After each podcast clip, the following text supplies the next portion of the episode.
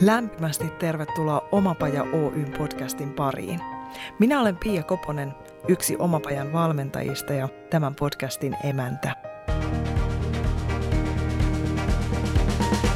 Mottonamme voisi olla tämä. Jos se on ylipäätään mahdollista, se on mahdollista myös sinulle. Oletpa hakemassa tai tekemässä töitä, oletpa missä kohdassa omaa polkuasi tahansa, tämä on sinulle. Tervetuloa mukaan! Elämä yllättää. Toiset enemmän kuin toiset. Siinä missä jotkut jäävät hankaliinkin haastekohtiin jumiin, toiset näyttävät nousevan niistä yhä uudelleen ja uudelleen ja uudelleen kuin Phoenix-linnut. Niin, ja minut on yllättänyt eräs havainto. Olen saanut todistaa, miten aika monessa tapauksessa se, millaiset haasteet kukin meistä kohtaa ja selättää, paljastaakin paikkamme maailmassa. Toisin sanoen, olen saanut useammin kuin kerran kuunneltuani toisen ihmisen tarinaa ja hänen pulmiaan todeta, että tässä taitaakin olla kyseessä ammatin valintakysymys. Ihan kun elämä treenauttaisi juuri niitä lihaksia, joiden vahvistuttua pystymme auttamaan muita samassa tilanteessa olevia. Tänään kahvitellaankin jälleen yksi osaaja esiin oman matkansa tässä vaiheessa. Puhutaan itseä rajoittavista, mutta myös omia mahdollisuuksia boostaavista uskomuksista ja niiden vaikutuksista muun muassa työllistymiseen. Millaisia vaiheita matkan varrelle mahtuukaan ja miksi niistä jokainen on omalla tavallaan tärkeä. Vieraanani on upea tekijänainen, oman elämänsä Phoenix-lintu, periksi antamaton byrokratia viidakkoselviytyjä Hanna Luiro, joka on kirjoittanut muun muassa näin. Haluan tehdä työtä, mikä tuntuu hyvältä ja missä voin auttaa niitä ihmisiä, joiden omat voimavarat eivät kriisiytyneessä elämäntilanteessa riitä. Tervetuloa Hanna. Kiitos. Sä kirjoitit mulle maaliskuussa 2020 tähän tapaan. Et varmaan itse muista, mutta tämä on... Odotan jännityksellä. Sä kirjoitit näin, että lievä pieni paniikki ja ahdistus meinaa iskeä, kun huomaa, että asiat on vielä täysin levällään tai ainakin siltä tuntuu. Tiedostan kyllä, että todellisuudessa suurin osa ideastani on ainakin pääni sisällä täysin kasassa ja oma brändikin alkaa olla jo selkeä. Tuotteidenkin suhteen huomaan, että muutama selkeä koulutuspaketti sekä palveluneuvojan perusajatus on hyvin nipussa. Eli ehkä tuo panikointi on ennen kaikkea sitä, että pitää yrittää pistää tämä kaikki paperille, eli tuoda esiin se, että on ihan oikeasti lähdössä tähän hommaan. Kuulostaa ihan mun kirjoittamalta se oli suora, suora poiminta. Sä sanotit tuossa niin hyvin niitä mietteitä ja pelkoja ja vähän ajatuksiakin, joita varmasti monen mielessä pyörii, kun miettii uusia vaihtoehtoja ja lähtee toteuttamaan niitä omia unelmiaan. Mitä toi teksti herättää sussa nyt? Noin puoli vuotta myöhemmin. Noin puoli vuotta myöhemmin. Se herättää mussa ennen kaikkea tietyn tyyppistä huvittuneisuutta. Se herättää minussa ajatuksia siitä, että olinpa mä samaan aikaan ihan täysin kartalla ja hukassa. Eli juurikin se sellainen, että siis koko tämä konsepti, mikä mulla on ollut ajatuksissa, niin se on ollut jo pitkään mun päässäni. Söipä juuri, se on ollut mun ajatuksissani. Ja sitten kun tultiin tähän pisteeseen, että se pitäisi lyödä paperille, niin sitten pitää juosta pientä ympyrää ja panikoida. Ihan vaan sen takia, että tässä kohtaa kuuluu juosta pientä ympyrää ja panikoida. Mm. Eihän kyse ole siis siitä, että mä olisin mitenkään panikoinut, mutta kyse on siitä, että, että mä toteutin sitä toimintamallia, mihin mä olen oppinut. Eli tässä tilanteessa nyt sitten panikoidaan ja ahdistutaan ennen kuin tämä kaikki niin kuin saadaan oksennettua paperille. Niinpä, ja hienosti sä oot saanut oksennettua sen paperille. on ollut upea seurata, mitä tässä on näiden kuukausien aikana tapahtunut. Joo.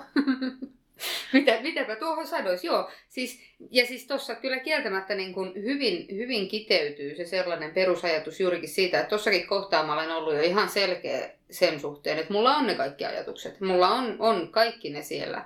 Mutta juurikin tämä paperille oksentaminen on, on hyvä niin kuin sanamuoto, koska se on sitä. Se on sitä, että se ajatuksen virta pitää saada ilmi, se pitää saada julki, se pitää saada siihen muotoon, että joku muukin ymmärtää sen, mitä sun pään sisällä liikkuu.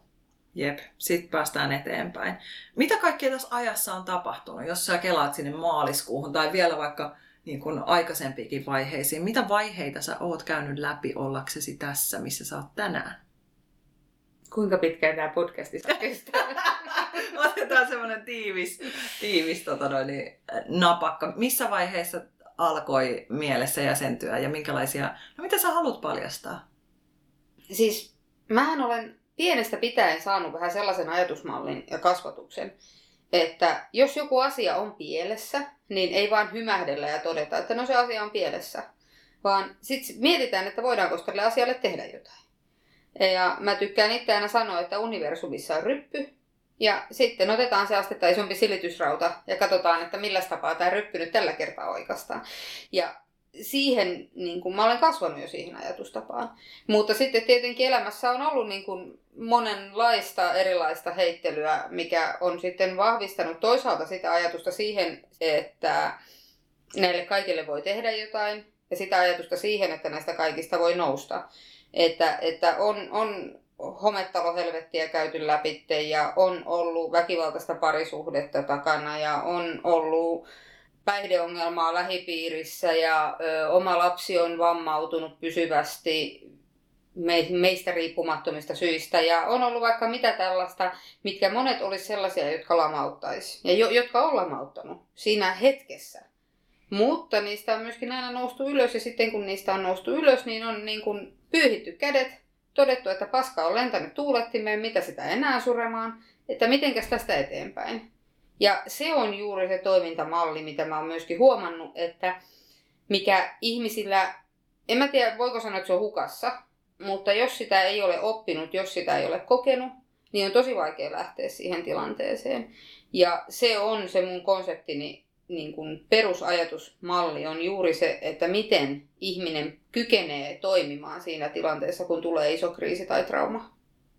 Ja toi on niin mahtavaa, että sen sijaan, että sä olisit ladellut tässä sun koulutustaustan ja missä kävin niin kuin yläasteen ja alaasteen ja, ja niin edelleen, niin sä toit sen, miten elämä on sua koulinut. Ja se on itse asiassa se, mistä sä ammennat nyt tämän uuden, mitä lähdet tuotteistamaan ja viemään tuonne suureen maailmaan. Tulet sen kanssa niin sanotusti kaapista sen konseptin kanssa. Kyllä, ja se on, ja se on juuri siis, mutta se on se asian ydin. Hmm.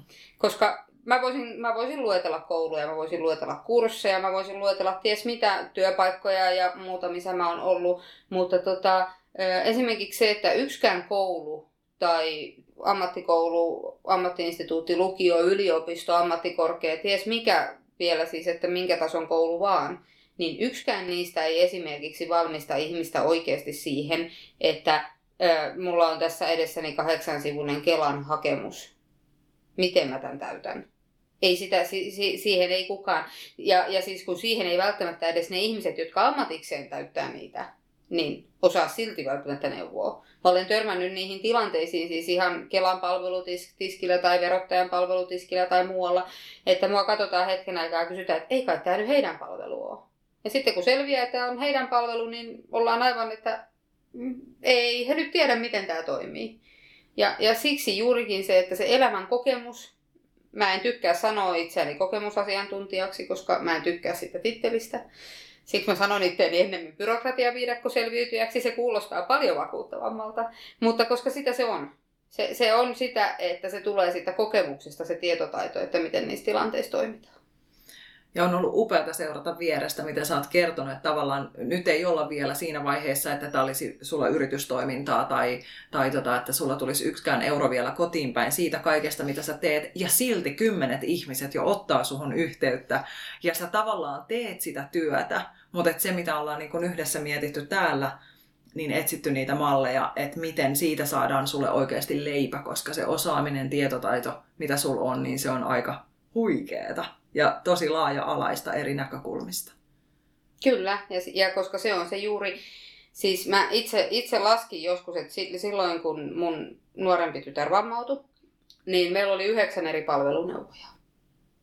Yhdeksän eri palveluneuvojaa, joille jokaiselle mä kerroin siinä tilanteessa, kun mä itsekin olen vasta sen trauman keskellä ja mä itsekin vasta opettelen toimintatapoja lapseni kanssa – niin sitten aina mä aloitan alusta sen litanian, että mitä meille on tapahtunut ja miksi ollaan tässä ja mitä tukimuotoja ja palveluja me tarvitaan. Eihän me edes tiedetty, mitä tukimuotoja tai palveluita me tarvittaisiin, mutta silti mun olisi kuulunut ne siinä kohtaa tietää ja joka palveluneuvojalle selittää ne uudestaan.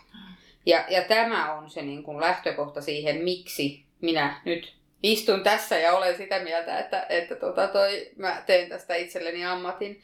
Ja se, miksi mä autan niitä ihmisiä jo nyt, on juurikin tämä tilanne. Että koska mä tiedän, tiedän sen, kuinka äärimmäisen kuluttavaa ja raskasta siinä tilanteessa on edes yhteen ihmiseen yhteyden ottaminen. Ja sitten kun ne saa jostain, jostain ne ihmiset saa jostain mun nimeni tietää jo jonkun viidakkorummun kautta ja sitten ne kysyy, että hei, osaisitko neuvoa tässä tilanteessa, niin no, pitäisi ehkä opetella sanoa ei, mutta tässä kohtaa ei nyt ainakaan vielä ole kokemusta tarpeelliseksi.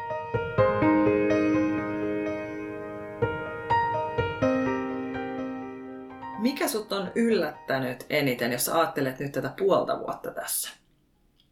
Sitä, kuinka helppoa se on loppujen lopuksi pistää se kaikki nippuun. Joo. Että mä kuvittelin, että se tosiaan on, on iso, iso suuri hyppy tuntemattomaan ja, ja myöskin se, että se on työlästä ja miten ikinä mä ehdin sitä siinä kohtaa, kun mulla on kaksi lasta kotona etä, etäkoulussa ja korona jyllää ja ties mitä muuta sellaista normiarkea, mitä mulla nyt on, että, eli ei yhtään kiireitä. Niin, niin että miten mä siinä mukaan sitten tempasen kaikki tää vie kasaan. Ja sitten mä oon huomannut, että no niin, itse asiassa, jos tässä nyt paljastaa, niin esimerkiksi noita lähikoulutuspäivien etätehtäviä saattaa olla joskus, että ne on tempastu kasaan sillä pari minuuttia ennen tunnin alkua, koska ne nyt vaan on valmiina loppujen lopuksi sillä, että ne vaan niin kuin, että jaha, ai, se olikin tässä. Jep. Ja toi monesti varmaan, tosta päästään hyvin näihin uskomuksiin, että mitä meillä, minkälaisia latauksia meillä on vaikka johonkin tehtävän antoihin tai asioihin, joita elämässä täytyy saada aikaiseksi. Puhutaan niistä hetken aikaa. Siis niillä käsityksillähän sä voit kampittaa tai lannistaa, tai sitten sä voit liekittää ja kannustaa itseään. Kumpi näistä on sulle tutumpi toimintamalli? Itse asiassa kumpikin. Yes. Pitää vähän lannistua, että voi kannustaa. Mm. Ja, ja siis se on, se on, koska mä voimaannun vitutuksesta. Ja, ja, eli se tarkoittaa sitä, että pitää olla vähän sellainen, pitää tulla se ryppy, pitää olla se tilanne, että tämä on nyt ihan, että, että miksi näin on. Pitää olla se tilanne, missä sä koet, että joku asia on väärin, väärin ja vääryyttä. Ja sitten siitä kumpuaa se viha ja kiukku sen suhteen, että tälle asialle täytyy tehdä jotain. Ja, ja siksi, siksi niin kun mä koen, että se on sellainen 50-60 kumpaakin.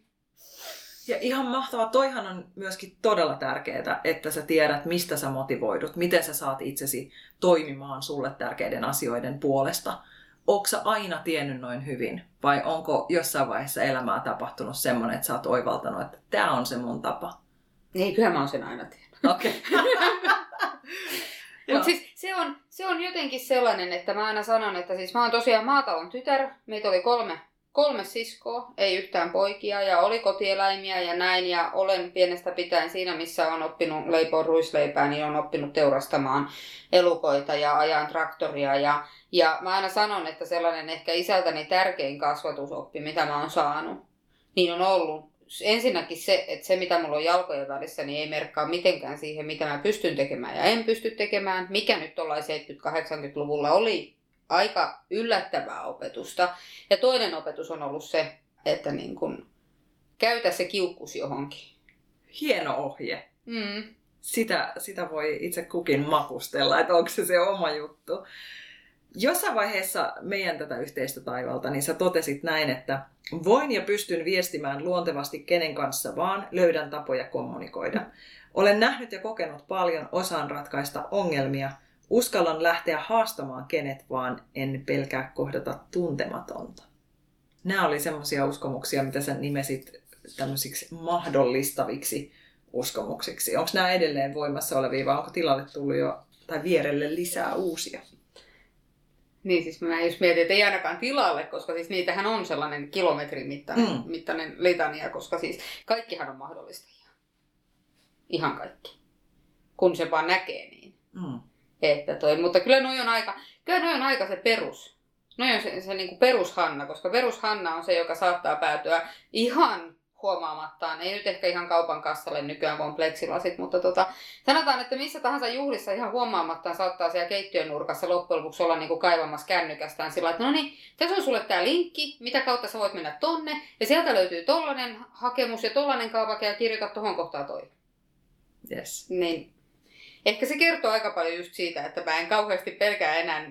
Ja siis enää on hyvä, hyvä sano, sana, koska siis tosiaan kyllä, kyllä mä oon elämässäni ollut niitäkin tilanteita, jolloin mä oon ajatellut, ei niinkään se, että ovesta ulos astuminen olisi vaikeaa, mutta ajatellut, että kukaan ei näe mua merkityksellisenä. Mm. Ja, ja se, se, se, siitä ylösnouseminen ja siitä niin kuin sen kohtaaminen, niin mun luonteenlaadulla, niin se tarkoitti sitä, että no sit pitää pitää vielä vähän enemmän ääntä ja olla vielä vähän, vähän tota, kovempi ja vielä vähän enemmän asiantuntevampi näissä asioissa. Niin sit mut ainakin täytyy huomata. Sit mulla ainakin on merkitys. Onko sulla mitään rajoittavia uskomuksia? Mitä sä koet, että sä estät itse itseäsi joissain asioissa? Tai onko ollut? On.